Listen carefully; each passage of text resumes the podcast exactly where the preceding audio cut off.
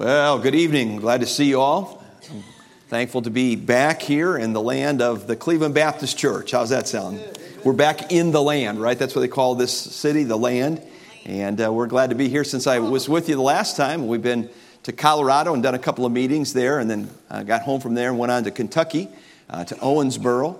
And then uh, we got back from there, and uh, Denise and I just got back on Monday from Houston, Texas, from a missions conference. So I feel like I'm the bouncing ball, bouncing across the country from meeting to meeting, but it's been good. We're thankful for it. And uh, by the grace of God, I've been able to raise some money for missions and even some of the work that uh, God has called us to do. Uh, just some good things have happened recently with our Bible project. And of course, you know, the church here has taken the lead with that project. And of course, it's more than just what the church has given, it's a fairly extensive project, at least even the first phase of it. Uh, and uh, we originally said it was going to be about, um, about $160,000. It's ending up being over $200,000 for the first phase. It's because the container going to the Philippines that we're shipping there next year for our, our meeting uh, ended up being uh, $60,000 just for the Bibles in that particular container. And then we had to raise the funds for the uh, shipping cost. And of course, like everything, you know, cost is going up. And so anyway, uh, we were very grateful that, of course, the church came in with 60,000 and they were, we were able to divide it up over several countries. And so we designated $20,000 for the Bible project um, for the Philippines. So that container, we had $20,000, and again, it was a $60,000 project. So I had two, uh, one, uh, a church give 5000 towards that, and another individual give 5000 And I made, made a call to a pastor and I said, you know, ask him, I said, would you like to have a part of that? And he said, well, how much more do you need? And I said, well, we need $30,000. So he said, okay, we'll send the check. Don't you love that? And uh, we, the church got the check. I saw the, the receipt that it's been set, sent in here. And so uh, just in March, um, Denise and I actually were over in Indianapolis. I reached out to a pastor and said, uh, you know, I've got a free Sunday. I'd love to come by and just share the ministry. And so we are there. And so just yesterday, their church voted to send $10,000 to the Bible Project and they'll take care of the $4,500 of the shipping of that container to the Philippines next year, with another $5,500 going towards the Bible project. So God is blessing that, uh, that effort of raising funds to get the Word of God out. I think when you put the, pray, the emphasis where God puts the emphasis, which is the gospel and, and the Word of God, God blesses that. And so if you continue to pray with us about that, we sure would appreciate that and uh, make a, uh, a tremendous blessing, uh, not only to, to myself, but uh, many, many folks that will be the recipients of those, um, those Bibles going around the, around the world, literally. And, uh, you know, we think, again, just take for granted the fact that we have a Bible, but so many people in this world don't. And so we just need to, again, uh, encourage uh, that particular uh, matter. Wanted to mention to you that um, just a couple of things as you go through your uh, handouts that you received tonight. And of course, the prayer list is uh, on uh, in, um, fairly extensive. We don't have time to go across that or on that. But if you would uh, put Brother Jerry Ruff on that uh, particular prayer list, he's going to be going into the hospital. Larry, I'm getting just a little bit of ring down here. If you can back me down just a little bit. I'm just getting a little feedback there. Uh, but he's going in the hospital tomorrow and just uh, hopefully some tests and just in and out, so it won't be a long situation. I just may be in the wrong spot here, maybe too far forward. Well, that's all right. We'll be okay. I just don't want to hear my, myself ringing all night long. So, anyway, uh, but if you'll uh, just uh, put him on that list, and of course, go through this prayer list. And uh, as you go through there, of course, there's just all kinds of things, things that are highlighted, things that we need to be praying about. And uh, again, um, Wednesday night, of course, is a time in which we uh, do take some time to pray, and, and we want to just spend a few moments in that. But also want to remind you that this coming Sunday is a couple of things. First of all, it's Palm Sunday which is really the start of what we would call this, the season in which we celebrate the Lord's crucifixion and his resurrection. And of course, uh, from Sunday to Sunday, you got eight days there. And uh, next Wednesday night, which will be right in the middle of that, uh, we will not have the regular class. It will be a, a combined church service, and uh, the church will be uh, coming to the Lord's table, I would assume, that night. And so I want to encourage you to be here if you're a member of the church. It's a wonderful opportunity for us just to reflect on the gift of salvation, uh, what God did for us in providing for us. And so we want you to be praying about that. This coming Sunday, though, not only being Palm Sunday, but it's also Friend Day here at the Cleveland Baptist Church. And uh, the thought is that we're trying to get 100 guests in the services on Sunday with the opportunity, of course, to present the gospel to many that don't necessarily have an opportunity to hear it on a regular basis. And You know, I was just reading this morning my personal devotions. I finished the book of Acts yesterday, so I was reading the book of Romans, chapter 1. And I was thinking about the Apostle Paul. You know, we live in this day and age when we're getting a lot of pushback towards spiritual things, specifically biblical things, right? I mean, people are not, ah, we don't still believe the Bible. Yeah. But you know, they didn't believe in Paul's day either. Did you know that? Romans chapter 1, Paul was talking about the, the uh, wickedness in Rome. And Paul said in Romans 1.16, For I am not ashamed of the gospel of Christ. Amen. For it is the power of God unto salvation to everyone that believeth to the Jew first and also the Greek. And, and then he talks about God bringing salvation by faith to faith. And so we just don't know. We don't know what God's going to do. That gospel seed being planted in someone's heart, the Holy Spirit of taking that and then uh, obviously bringing it to fruition and bringing life to a person who perhaps even per, uh, uh, previously had rejected that message or didn't want anything to do with it. Paul certainly didn't. When God uh, stopped him on the road to Damascus and changed his life. And so let me encourage you let's not be ashamed. Let's do our best uh, to um, go ahead and reach out to folks and encourage them to be our, our, guests. So we have two more Super Saturdays this coming Saturday, as well as the, the Saturday before Easter, which we're doing outreach to the community with uh, door hangers and just opportunities, obviously, to touch the community. So please, if you can be here, that would be wonderful. One of those two Saturdays or both of them. And I'm sure there'll be other things that will be done uh, as well uh, for those who perhaps are not able to get out and do the walking that's involved in that. So, again, want to encourage you to be involved and at least be praying for those uh, particular needs. And uh, again, uh, on Easter, of course, we'll have a regular schedule. Uh, the, services, I don't think there's any change on the Sunday morning. And Sunday night will be the, the church's special music presentation on, on uh, Resurrection Sunday evening. So, again, that's always a blessing and a wonderful time. I want you to be praying for uh, Brother Ron Jackson. I haven't heard any reports uh, recently of what's going on there in the Ukraine and in Poland, wherever he may be tonight. But continue to pray for him, of course, and what God is doing there in and through his life. And, of course, Brother Jim uh, Pranger helping him as well and uh, the team of folks that are together there. So just if you would uh, continue to pray for them and, and any other, uh, obviously other needs that the Lord brings to your heart in life and using the prayer list to, to do that.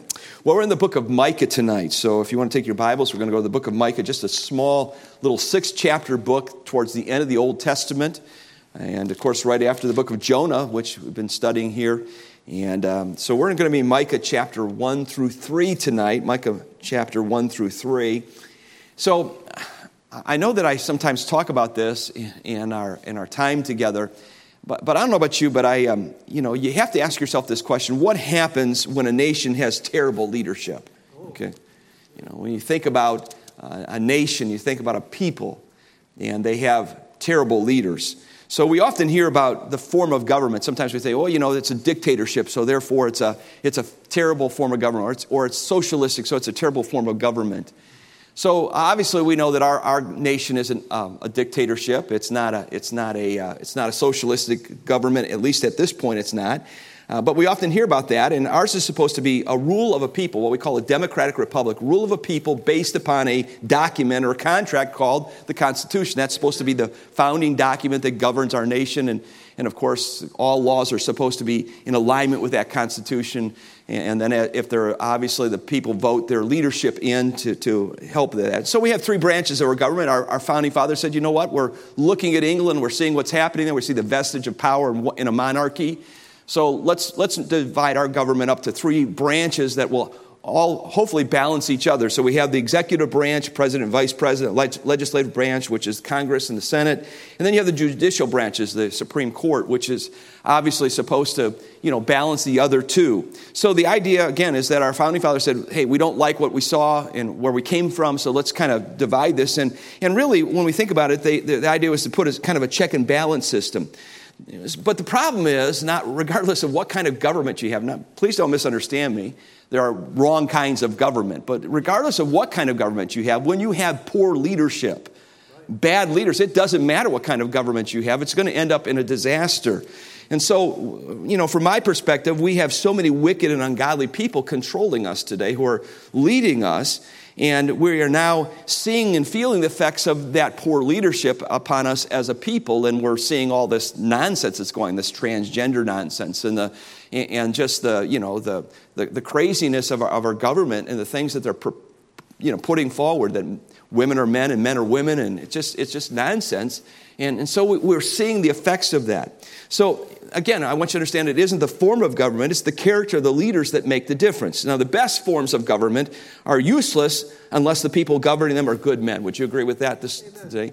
So, so think about this. John Adams, who was our second president, here's what he said about our Constitution. He said, Our Constitution was made only, listen to what he said, it's made for only moral and religious people. It is wholly inadequate to, to the government of any other type of people. So, in other words, this founding father said, you know what? If, the, if, this country can only survive if we are good people, if we are moral, if we're godly, if we have a heart for the things of God.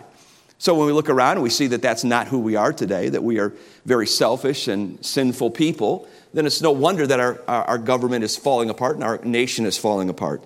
So today, our study is from one of the minor, minor prophets, this book of Micah. And the key verse is found in chapter 3 and verse 11. Let's look at that very quickly, if you would. Here's the kind of the, you want to know what the whole book of Micah is really about? It, it really centers around this verse, verse 11. The heads thereof judge for reward. So, time out for a moment. What's that mean? They're taking bribes. They're, they're, you can get your verdict if you got enough money. The heads thereof judge for reward.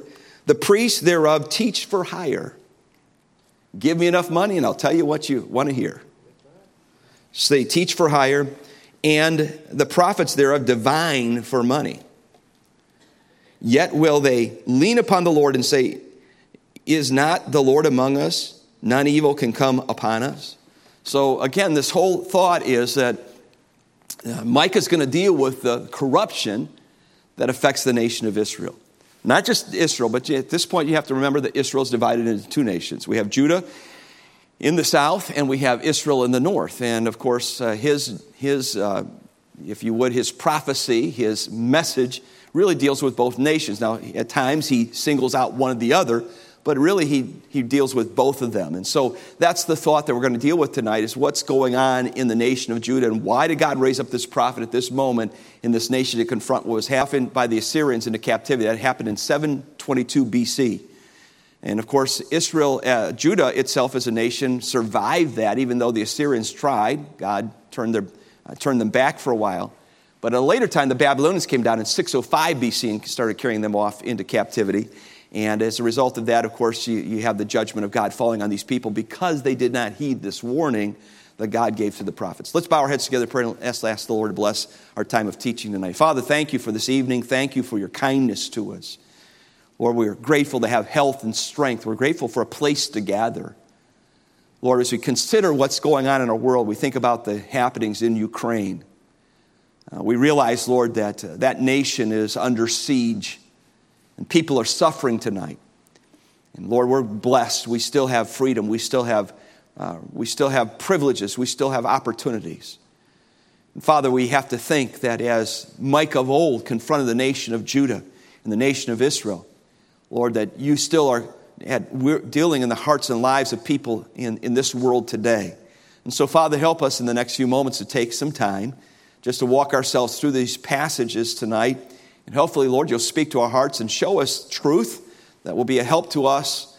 And Father, I do pray for Brother Ron Jackson tonight. Bless Brother Ron and uh, Brother Pranger, Lord, as they're ministering, and many, many others who are there doing work, trying to be a help to refugees and trying to encourage them during a, a difficult moment in their life in which the, their whole world literally has fallen apart. And some, perhaps, no doubt, have seen death and destruction like they've never imagined. And then, Father, we think of Brother Jerry Ruff here tonight, who has a doctor appointment tomorrow. We pray that things will go well there with the doctor and the hospital visit. And, then, Father, we continue to pray for those on the list. We continue to call it the name of Mary Moline and, and Fran Palmisano. And uh, Lord, we, we think of so many that are dealing with for Brother Adrian and his recovery, and just so many folks that have so many things going on in their lives. Would you help them tonight? And then, Lord, we think of our church leading up to some very special days this coming Sunday, Lord, as we begin the really the, the reflections towards the, the, the day we would think about as uh, our Lord being crucified on a cross, and then, of course, the celebration of his victory over death, hell, and the grave on Resurrection Sunday. We pray that these would be great Sundays here at our church. And we pray for the outreach opportunities that are afforded with us because of these, these days. And Lord, I pray for people to be receptive. And Lord, I pray that you'd help us to be like the Apostle Paul and not be ashamed of the gospel of Christ, but understand it is the power of God unto salvation to everyone that believeth. Father, please bless tonight and this time together, we ask in Jesus' name. Amen. Amen. So, um, we know that the Bible teaches that all men are sinners and our sin can get the best of us. Is that no question about that? And we see that specifically for those that do not have a relationship with God. So Micah, as a prophet, points out the sinfulness of both nations, both of the nation of Israel and Judah. So let's look. You've got a hand out there, and we're just going to kind of walk through this outline together uh, tonight. So we look at uh, Micah chapter 1, verse number 1. The word of the Lord came unto Micah, the Morasthite, in the days of Jotham, Ahaz, Hezekiah, kings of Judah, which he saw concerning uh, Samaria and Jerusalem. Let me just point out a couple things here, if I may. First of all, we find Mike, Micah's person and his prophecy. We've, so his origin, not much is known about this man. Again, like many of these prophets, they all of a sudden just kind of show up uh, with the call of God upon their life and they begin to share a message that God has burdened their heart with. And uh, he's referenced here as the Morthite, and it, this is a reference to his hometown, of which was Morth and of Gath. And it's a small little village. So if, as you're thinking of geography, I want you to think about the nation of Israel. It's not a very big nation. That's about 60 miles wide, maybe 120 miles long. So not a big nation at all. Uh, but down in the south, about the south, maybe two thirds down, you'd find this, the city of Jerusalem. And if you go southwest out of Jerusalem, you're being, heading down towards the Dead Sea. And uh, evidently, this was the area where, uh, where Micah came from. So he's, he's from Judah, he's from that, that, that, that nation of Judah. When the separation came, he found himself, obviously, his family being part of the nation of Judah. Uh, you go uh, obviously north of, uh, of Jerusalem, and you get to a line, and you have the 10 tribes in the north, which made up the nation of, of, uh, of Israel. Their capital was Samaria. So it's referenced here Samaria and Jerusalem. Jerusalem was the capital of Judah, Samaria is the capital of Israel. So that's why those two cities are mentioned because those were really the, if you wanted to, the seats of power of these two nations. And so Micah was called to prophesy both to Samaria and to Israel. And so he is born and raised in the nation of Judah, yet his ministry was to both, both those nations. Notice his, his era. So the time of Micah's ministry is approximately somewhere between 735 to 700 BC. 735 to 7, 700 BC. And uh, his contemporaries were a couple of, uh, several other of the prophets we've already looked at. Uh, you would have Hosea, who was a prophet that we've looked at. Amos uh, was also contemporary. Isaiah was a contemporary. Uh, of course, Isaiah's ministry was more towards, uh, towards the nation of Judah and, and Israel, but also Jonah was a contemporary. So those four prophets would have been living around the same time that Micah lived and prophesying about the same time he, he prophesied. So God had raised up some mighty men of God to confront the nations during this time in which this wickedness was really proliferating uh, and these nations were going off the rails, and God was just trying to pull them back. He was saying, Here's some men of God who are going to confront this stuff and going to deal with it. So, his era. And then, of course, he's mentioned in verse number one, we find that there are three kings in Judah that are mentioned here. Would you notice them? We have Jotham, Ahaz, and Hezekiah. So, all those kings, if you want to do a study about the timeline of them, you can go back to the book of Kings, First Kings, Second Kings, specifically Second Kings. You would find these particular kings mentioned. They all were kings over the, the tribe or the nation of Judah, those two tribes in the south as that division had come. So that was his era. His book, of course, Micah's prophecy concerns Samaria and Jerusalem. We already mentioned those both were capitals. And these two cities represent their various kingdoms. So, Micah, as Micah points out, Judah was just as sinful as Israel. So, so, so here's what happens. Sometimes in our mind, we think, okay, specifically I do this because as, as I'm reading through the Old Testament, and I, I, find all these ungodly kings that are kings in, in, in Israel, right? I mean, starts with, uh, with the division when Rehoboam sat on the throne. You had Jeroboam who took those 10 things. Remember when God said, I'm going to give you, Jeroboam, 10 pieces of the tribe. I'm going to rent it from the, the sons of David. Because of David, I'm going to let them keep a portion, but you're getting 10 of them. And so Jeroboam becomes the first king. And what does Jeroboam do? He sends up those, those idols because he didn't want the people to go into Jerusalem. He didn't want them to go back to Jerusalem to worship because here's he thinking, man, if they cross this line, they cross this barrier, and they go there, they're going to be reunited with those people, and they won't, won't come back and, and live here in, in the north. So he says, okay, here's what we're going to do. We're going to set up our own little uh, way of, uh, of worship. And so they made these calves for them to, to bow down to and offer sacrifice to. And of course, it just becomes a problem from that point forward. So every king in Israel, every king, not a single king in Israel was a good king, not a good one. So we sometimes look at it and say, well, okay, well, you know, Israel is really, really ter- terribly bad. Yeah, it was, but Jerusalem, uh, Judah wasn't too far behind. So they had some good kings, but they also had some bad kings. They had some, some guys who uh, obviously caused the nation to drift. Now, now, here's the problem with drift. Once you start drifting, it's awful hard to start pulling back. Amen. And so, you know, when you start to see this drift, there, there's, a natural, there's a natural tendency in all of us to drift. That's why we say often, you know, okay, read your Bible every day. You need that. You need, the, you need to read the Word of God. It feeds your soul, it feeds your spirit. You, you, need, you need to pray every day, seek the face of God, but you need what happens in this place. See?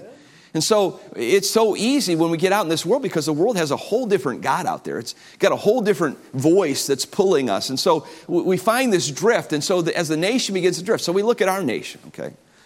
So we're looking at what's happened in America.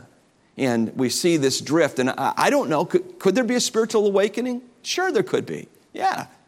But, but the truth of the matter is, you know, you start to pull, pull it back, and, and even if you pull it back, there's always that resistance that wants to go back to what was and even take it further. And so, you know, when we think about Israel, we, we think about the, the, those bad kings, but what we need to understand is that Judah was not far behind them. So these were uh, both Judah and Israel, uh, they, they both regenerated. While they had some good kings, again, they had bad ones. The word of the Lord came to Micah in three segments. I want you to understand that there, there are three really segments to his message, and they all begin with the word hear. In other words, H E A R. You need to hear, right? So we, we see that in verse number two. Notice that if you would. Hear. Then you'll see it again in chapter 3, verse number 1. And I, and I said, Hear. And then if you'll look at chapter 6 and verse number 1, I said there were seven, six churches, ch- chapters, there seven. Hear. So those are the three sections. They begin with that word here. And so he's breaking this book down into three different segments and reminds them that sin leads to a discipline. In every one of these sections, he's talking about the sin of the people and the fact that because of where they are, the, the judgment of God is coming. God is going to bring judgment upon them. And so God has an expectation for his people, and that's found really in chapter 6 in verses 7 and 8. Look at that if you would. This, these are key verses. You may be familiar with these two verses in the book of Micah, but here's what he says in verses 7, uh, 7 8. Will the Lord be pleased with thousands of rams or ten thousands of rivers of oil? Shall I give the firstborn uh, for my transgression, the fruit of my body for the sin of my soul? So he's asking, can I make up a difference with God? Can I, can I somehow just offer an offering? Can I do something to get God's favor? That's his question, right? Because, because kind of the natural response is, okay, what do I have to do to get God's favor? Well, no, look at his response in verse number eight. He has showed thee, O man, what is good. So, so what does God expect? What is good? He has, and what doth the Lord require thee? Here it is, but to do justly to live your life properly, to do live by God's rule, do justly, to love mercy, and to walk humbly with thy God. That's how we, that's how we, we, we have a, a, blessed relationship with the God of heaven. Now, I've said this before, I'll repeat it to you, and, and there's others that have said this. I'm sure teaching this class as well as from this pulpit. Nobody, nobody earns the favor of God upon their life by what they do. God chooses to love us, it is irrevocable. For God so loved the world. He does love us. But the truth of the matter is, if you want the blessing of God upon your life, see, the idea is okay, I get saved. Well, okay, what's the, what's the outcome of my salvation? Well, I need to do justly. Amen. Not to, not to be saved, but because I am saved. I need to love mercy because God's been merciful to me. Amen. And I need to walk humbly with my God. You know, God hates the spirit of pride. He loved, you know, we're, we're, we're such a prideful people today. And, and, you know, we hate to humble ourselves. We hate to admit that we're wrong. We hate to, you know, even before the, uh, the great God of heaven who knows all about us, we hate to admit that. And yet God says, these are the three, three things that I require of this nation. And unfortunately, they were failing in all of them at this point, And we're going to see that. So, Micah's book, think about this. Yeah, judgment and future restoration are themes of this book, giving a message of hope and for a righteous remnant. So again, there's always hope. There's always hope. Even with the, the midst of judgment, there's always hope. And uh, again, that happens. Those, those two thoughts, this judgment and, and again, some hope, is found in each one of these segments of his book. So his book also contains element of messianic prophecy. So what, what do we mean by that? We say messianic prophecy. So, so uh, he's 700 years before Jesus, right? When we say BC, that's what that means, before Christ. Uh, and so it, when we say that, we, we say, okay, messianic prophecy is okay, he's looking forward in the tunnel of time, he's looking in the telescope, seeing out in the future, and he's laying some things out in regards to this Messiah that's coming. So Micah chapter 5, verse number 2 speaks of the, the, the birthplace of Jesus. Thou Bethlehem, though of Ephrathah, thou be small of, of all the uh, of village, uh, all the cities of, of Judah, Yet out of these shall come forth him. I'm not exactly getting this right. You can look at it yourself. But he basically says, This is the place. This is where the Messiah will be born. He gives him, pinpoints that 700 years before it ever happens. So you ever wonder why Jesus' parents both were raised in Nazareth? Why they end up in Bethlehem? Because God had to move them there. And that taxing of uh, uh, during the, the time in which Jesus would be born, moving. Uh, everybody had to go to, the, to the, their home. And of course, they're both, both parents are from the line of David, so they got to go to Bethlehem. That's where David's from to, to register. So God obviously is very, very precise in what he gives. And so uh, Micah gives us that. He also, uh, Jesus will also reference this in Micah chapter 4, verses 1 through 3, when he says about Christ coming, that he puts people at odds against each other. They're, they're pitted against each other at the coming of this Messiah.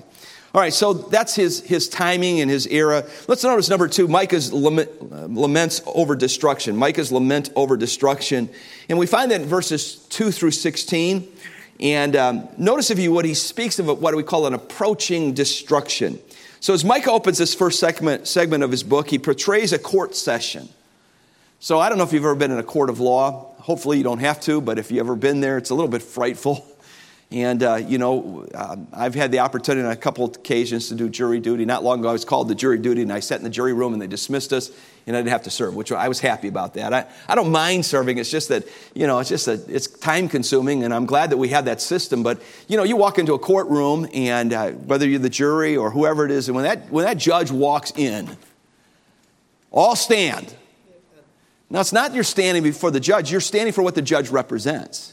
So he represents, he's vested with power, he's vested with the, with the laws, and he represents justice. And so we stand because we, we, we're, we're uh, overwhelmed by that. So he pictures our Lord entering the courtroom of his holy temple and in heaven. One commentator states it this way the image in verses 2 through 5 is a court of law with God as the judge and Judah and Israel as the defendant. So think about that. So here's the God of heaven who knows all things. I often think about the great white throne judgment, and it's a fearful thought. I'm so grateful because of salvation, we don't have to worry about that. Amen. That great white throne judgment is for the lost. But you have all these people in this world who today who just don't think anybody's paying a bit of attention to all their shenanigans and the foolishness of their lives. And the Bible tells us there in, in Revelation chapter 20, that great white throne, that the books are opened. So God is recording. You know, I think about this all the time. Every place you go today are cameras. They're recording every move that you make. So, you know, these people think they're getting away with crimes. All of a sudden, they start searching the cameras in the city and they see these people moving from place to place. They see them using the credit card they just stole and they see them buying the stuff that they're going to use to commit some crime. I mean, it's, it's incredible, right? They got nothing on God. God has recorded it all in books.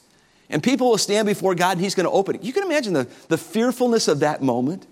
You have these, maybe I shouldn't use this word, these idiots who say, who say oh, I'm going to tell God a thing or two. And I say, oh, yeah, you will. I don't think so. Uh, you will be falling on your face in fright as the king of the universe, the almighty God opens the book. So that's the picture that we have in verses 2 through 5. Notice what he says here in book of Micah. He says in verse, Hear ye all, all, all you people, hearken, O earth, and all that therein is, and let the Lord God be witness against you, the Lord from his holy temple. For behold, the Lord cometh forth out of his place and will come down and tread upon the high places of the earth. And the mountains shall be molten under him, and the valley shall be cleft as wax before the fire, and as the waters that are poured down into a steep place. For the transgression of Jacob in all this, and for the sins of the house of Israel. What is the transgression of Jacob? Is it not Samaria? And what are the high places of Judah? Are they not Jerusalem? So you get this picture of this majestic, powerful one stepping out of heaven. And just like wax melts the uh, fire melts the wax and it runs. I mean, that's the picture of God stepping upon this earth that it's just giving way as He uh, steps over mountain to mountain, and uh, like water runs down and, and, creates these these caverns. It's the, the, the power of God coming. And God says, "Okay, I'm here. I'm down here. I'm, I'm right where you are, and I'm here to execute this judgment upon you. And this mighty God, this mighty God, is now stepping down into this, this picture. So notice in verse number two, Micah addresses all the people of the earth. Would you notice that? It's not just Israel and Judah. Now, why is that? Well, because Israel and Judah are his uh, peculiar people. But, but understand this while they're his special people, God's jurisdiction is the whole earth. It's not just one particular tribe of people or nation of people that, that are just, you know, he's chosen for himself. No, all people are accountable to God, the whole earth. Amen. He is Lord of heaven and earth, he's God of it all. And so uh, his jurisdiction isn't limited just there. So God did have a special relationship with these people, but he he's got, governs overall. So what happens in these chapters ought to be a wake up call. Think about this. Ought to be a wake up call to all men. God will judge the nations. And we've heard recently about these atrocities over in Ukraine. I'm telling you, nobody's getting away with that stuff. It may, it may seem like now, well, you know, who's going to hold them accountable? There's a God in heaven to hold them accountable. Whether it's Putin or whether it's whoever it may be, uh, you know, Hitler, he, you know, he's already having his day, but the day will come and he'll stand before God. I'm just saying that the, nobody gets away with anything. The nations of the world do not get away with anything. Amen. God knows all. And so the northern kingdom and its capital of Samaria would, be, uh, would experience judgment first. Look at verses 6 and 7. He says, Therefore, I make Samaria as a heap. God is saying, I'm going to judge them. I'm going to make them as a heap. So when you think of a heap, well, you think about just turning something over, don't you? you think of dumping something out. God said, I'm going to make them a heap. I'll make them a heap. And he said, and, and the field and the plantings of the vineyard, and I'll pour down the stones thereof into the valley, and I will discover the foundations thereof. So he's saying, I'm going to overturn these cities. I'm going to, I'm going to just bring them down to nothing. And all the graven images thereof shall be beaten to pieces, and, and all the hires thereof shall be burned with fire, and the idols thereof will I lay desolate. For she gathered it of a hire of a harlot, and they shall return it to the hire of a harlot. So this, so this northern kingdom of Samaria would experience judgment first. So Judah would follow. We'll find that in verses 8 through 16. So, the, so I mentioned a while ago, the Assyrians would take Samaria in 722 BC. They would take the city of Samaria the northern kingdom. They would carry them off into captivity. Of course, many would die, but those that were left would be carried off into captivity by the Assyrians. And that would happen, think about this, after a three year siege. So, you know, we, are watching this battle unfold over in Ukraine. And of course, we're in what, day, like day 40 now of this, the battle of Ukraine, maybe a little bit more. But you, you understand that, you know, how they were talking about they were going to, you know, lay around the city of Kiev and they were going to you know, stranglehold it. Well, that happened here. It happened in Samaria. For three years, they, they laid this siege of the city to, to strangle it, to, to get it to the point that it had no ability to function. So in 722, they finally took it. And uh, the, the, Bible talks about that. If you want to hold your place here Micah, go to First, Second Kings chapter 17. Look at this passage real quick. Second Kings chapter 17. Look at verses 5 and 6.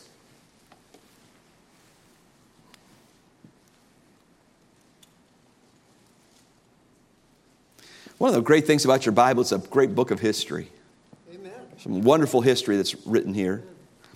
2 Kings chapter 17, look at verse number 5. Then the king of Assyria came up throughout all the land and went up to Samaria and besieged it three years. So again, you understand they're just holding, you, nobody's coming, nobody's going, they're besieging the city. You're, you're, it's like a stranglehold.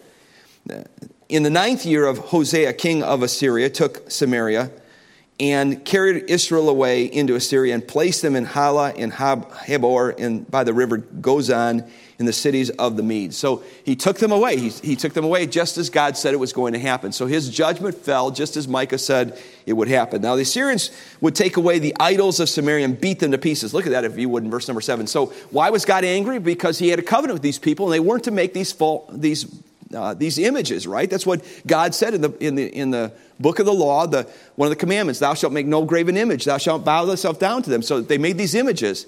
And so God says, okay, you've violated this covenant, so I'm going to carry, uh, bring down this destruction. So he says he's going to beat them to pieces. Now, Samaria was often, we, we often hear of the false god Baal, right? You remember hearing about Baal in the Old Testament? So, what sometimes we don't know, unless you, again, do some study on this, Baal was the god of fertility. So, again, you know, you hear Astaroth and Baal. Those were two. So, Baal was the, the male god, and Astaroth was the female kind of deity. Those two kind of went together. So, what happened a lot of times in the worship of Baal was temple prostitution. So, when it talks about this, the hire of a harlot here in verse number seven, that's what he's speaking of. He said, You've made these images with the hire of the harlot, and he said they're going to return to the hire of the harlot. So, God was going to send them away. You know, again, this just God is, is going to do, going to do righteously, He's going to judge justly. And these things were, were God was, was bringing into the open that maybe no one was aware of, but God was aware of it. And he says, the reference, of course, at the end of verse number seven is the, to these temple harlots. Notice the, the prophetic lament. We find that in verses 8 through 16. Now, Micah's response to this judgment, what was his response be? Oh, I'm so glad? No, no. That's not his response. His response is found here in verse number 8. Notice what he says he says in verse number eight, therefore I will, will howl, oh, I will wail and howl. I, I will go st- uh, stripped and naked. I will make the wailing like the dragons, the mourning as the owls. So, so here is this prophet was not happy about the fact that he's delivering this me- message of judgment and he knew was going to happen to, to, to uh, Israel and the fact that these things were going to happen. Micah mourned for two reasons. First, because Samaria's judgment was unavoidable. They had crossed this line with God, and, and he knew they wouldn't turn back. He knew they wouldn't repent. They, he knew they wouldn't get right. So he understands this judgment is unavoidable. So he's, he's, he's wailing because of that. And it was like an, an incurable wound. Second, God's judgment would spread to the south of Judah and, and come to the gates of Jerusalem. Look at verse number nine. For her wound is incurable, for it shall come unto Judah. He has come to the gate of my people, even to Jerusalem. Now, let's time out for just a moment because I said the Assyrians would come in 570, uh, 722 BC. They'd strangle uh, Samaria, carry them off into captivity. A few years later, the same Sennacherib and his armies came to Jerusalem. And they also besieged the city for a number of days. You remember, we, we read about that in, in the book of Second Kings, chapter 19. We don't have time to look at all these passages tonight, but if you go home, jot that down in your notes if it's not there. But 2 Kings chapter 19, verses 34 to 37. And, you may remember Hezekiah sitting on the throne at that point. And Sennacherib has come and he's gonna, he's gonna you know, lay the city waste. And he's got 180,000 men. Can you imagine 180,000 men setting outside the gates, ready, ready, ready to invade the city? And you remember how Hezekiah went before God and laid that, that message out, and Isaiah came said, Hey, God's heard you. And the next day, there was the, the angel of the Lord came, and uh, those, those tents were empty. Those, those, uh, they, they were all as dead men. I mean, God just did something mighty there. He delivered this nation, showing them mercy, probably when they even didn't even deserve it. But God was merciful. But that's why, uh, you know, we have Micah lamenting. He's seeing this, this this, if you would, this drift from the north to the south. He's seeing what is happening to the neighbors to the north. Their sin is now trickling down to, to Jerusalem. And, and Jerusalem, even though they've had some good kings, they're, they're kind of following the same path. And so he's weeping over that. The problem with Samaria was that she was toxic and her infection traveled to the south to Judah. And Micah was moved with great emotion by what was going on. It wasn't unusual for these prophets to cry, they did that often. Jeremiah was known as a weeping prophet. He laments. We have Lamentations, about five chapters in which he's uh, sharing his broken heart over Jerusalem and, and, and Judah's sin. So uh, he cried because they, these things didn't have to happen. They happened because the people refused to live up to God's covenant. So Micah spends the rest of the chapter speaking about various cities that would, be, would experience pain during uh, this invasion. And by the way, though Jerusalem didn't fall, as Samaria came and, or, or, I'm sorry, as the Assyrians came up, they did invade 46 different cities and probably did a lot of damage there in the south. But Jerusalem itself and the nation itself was spared, even though they did and uh, deal with a lot of difficulty. Point number three, Micah's warning to, to the evildoers. We find that in chapter 2 and through verses uh, 1 through 13. Notice we have in verses 1 through 5 a warning to the people. Um, notice it starts with the word woe. Whoa. this is not whoa, stop. This is whoa, this is heavy. This is, this is big stuff here. This is overwhelming stuff. It's woeful, it's, it's, it's heavy. So, woe, the, the, uh, Micah spoke woe to the people of Judah for their covetousness and materialism. So, woe to them that devise iniquity and work evil upon their beds. When the morning is light, they practice it because it is in the power of their hand. And they covet fields and take them by violence, and the houses they take away. So they oppress a man and his house, even a man and his heritage. So let's stop for just a moment, just break down just what he just said. So you may remember when God brought the people of Israel into the land, uh, even in the law, he said, Now look, when you come into the land, I'm, everybody's going to get, a, get a, a piece of ground, right? So this is, your, this is your heritage, this is your family heritage. So, what happens when people get into financial trouble? Well, they could, you know, today we say, well, I'm going to I'm going to sell the house, I'm going to sell the car, uh, you know, I'm going to sell some, whatever I, I can to, to pay off some of my debts. Well, in, in the days of, of, of the Old Testament, specifically the nation of Israel, God said, okay, you can sell it, but you can't really sell it. You can really only mortgage it for a short time. So, in other words, every 50 years, what was called the year of Jubilee, all the property that had been previously owned by a family had to return to those people. Okay? So let's just simply say if there's um, six years to the year of Jubilee, I can sell somebody or mortgage my property for six years, but at the, the end of six years, they got to give me my property back. They, they can pay me something for it up for six years, but it's not going to be permanently theirs. But what was happening here is that people were violating that covenant. They, they were saying, okay, we know what God said, but that's not the way we're going to do it. I'm buying this stuff and you're not getting it back. And so they were taking the houses away from the people, they were taking the property away from the people. And, and this was God's way of keeping people from getting too powerful. In other words, because you had to return what that wasn't that belonged to somebody else. Can you imagine? You know, if we lived in this day and age, you see all these people buying all this property. What, what if every 50 years it had to revert back to the original owners? Wow. See, it would be a way of God's God is equal. He, he has a way of equaling things out. The problem is we don't want to live by His standard.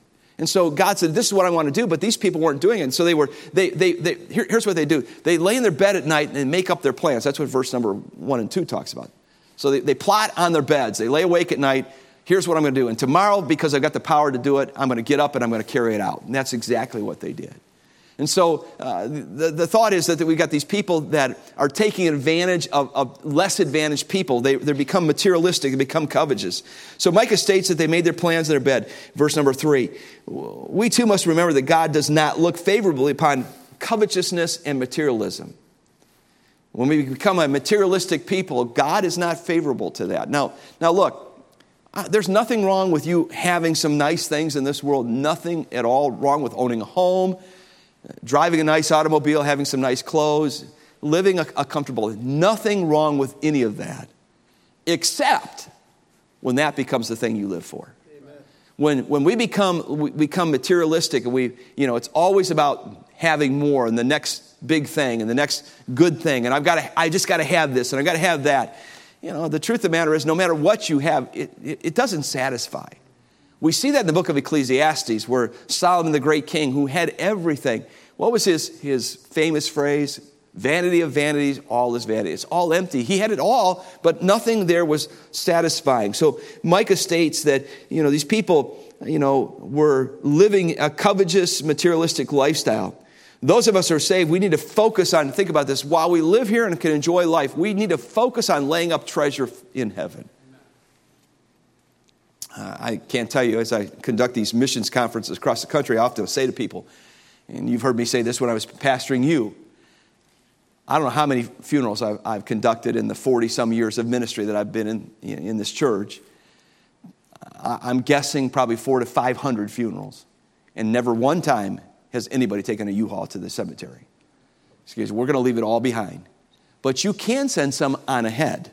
See, you can lay up in treasure in heaven if we believe the Word of God, uh, the, the, the person who is wise isn't going to live for the things of this world. They'll enjoy the things of this world, but they'll make their investments long term in the things of heaven. And by the way, there's nothing wrong with investing here and being ready for retirement. Nothing wrong with any of that. Until we just make that the focus of everything and it drives every decision and, and we become covetous and we have that evil eye the Bible speaks of. And, and, and it's just it's, it's terrible. So we live at a time when it seems like the wicked people are prospering but remember there's a god who knows all and who at a point will respond. So he warns the people. Now notice in verses 6 to 11 he warns the prophets. Now the following few verses are a little bit difficult to understand. However the key is to realize that there is there's, there was a pushback from those who didn't like Micah's message. So as you read verses 6 through 11, that's what you need to remember. They're pushing back because they don't like this message of judgment. They don't like the fact that they're being condemned. I think it's interesting. People in Judah didn't want to hear the prophets speak judgment. Look at verse number 6 of chapter 2. Prophesy ye not, say they to them that prophesy. don't, don't say that to me. I don't want to hear that. I don't like your message. Prophesy ye not. They, they shall not prophesy to them. They that, uh, that they shall not take shame. And then he goes on in verse number seven O thou that are named in the house of Jacob, is the Spirit of the Lord straitened? Are these his doings? Do not my words do good to him that walketh uprightly? So they didn't like, they didn't like this, this message. They didn't, they didn't want a real man of God to stand up and call out their sin. They, they liked the newer, more sociably acceptable neo prophets. We have those today, don't we? They didn't want anybody to point out their sin. They didn't want a prophet that would coddle, they wanted a prophet that would coddle them, speak good words, even though they were far from God. After all, they were wealthy and they were getting more by taking advantage of the poor, according to verse number eight. And, and they were casting out widows, the widows out of their houses, verse number nine. And, and, and the kind of prophets they wanted were not those that God would send, verse number 11. Now, I don't want to offend anybody here today, but I just have to bring this out because it's just on my heart and just recently happened. So, just this last week, last Wednesday, Denise and I flew from Cleveland to Houston.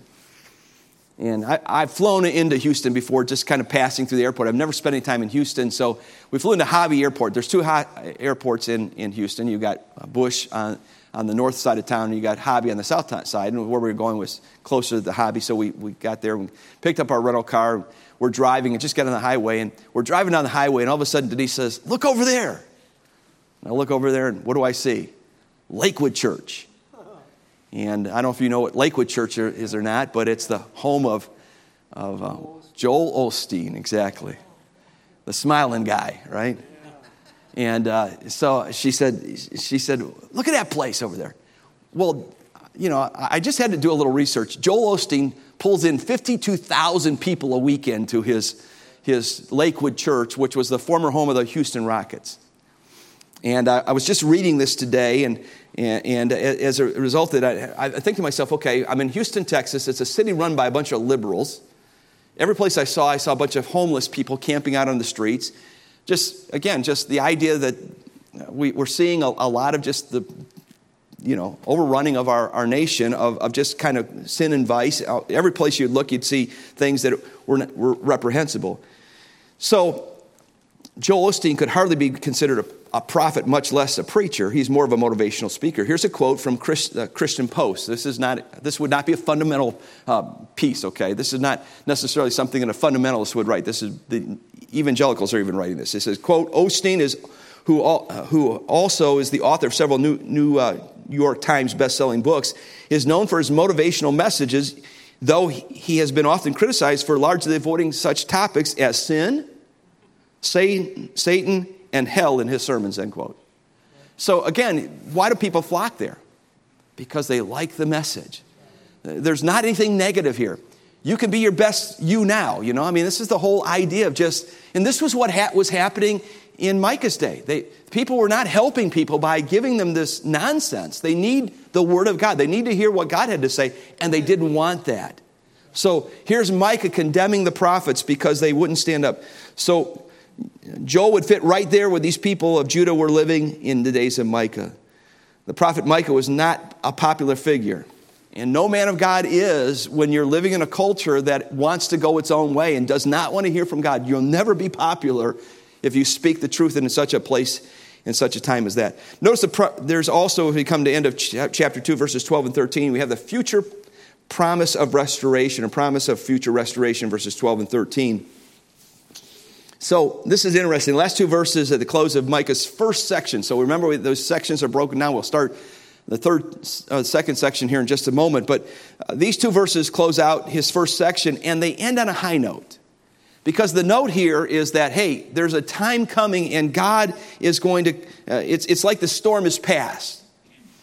You know, there's something about a, a bad, bad storm and you know it's the wind is howling and, and the lightning is flashing and, and the and the thunder is rolling and the house is shaking and the wind is, I mean, just, you know, I, I don't know how, how, many folks remember Hurricane Sandy that hit us several years ago that came up the coast and whipped around. And, and I, I, mean, I never felt my house shake like that in my life. And I got up early on the morning after that storm had passed, and I, I, I was just, I'm pastoring the church back in those days, and we don't live very far from here. So I, I left my house, came up Biddulph Road, came up here to Tiedeman, and turned onto Tiedeman Road. Man, it looked like a war zone. I mean, these big old pine trees were laying down uh, uh, on the ground. It just, it was just, it was just amazing.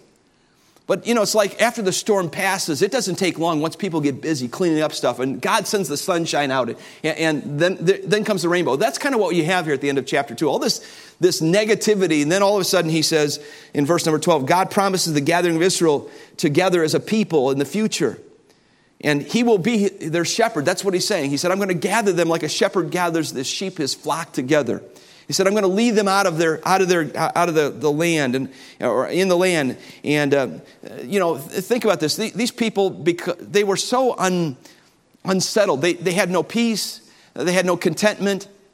But there's one thing about a sheep, sheep that are led by a shepherd. That shepherd's always making sure they're being fed and that they're content.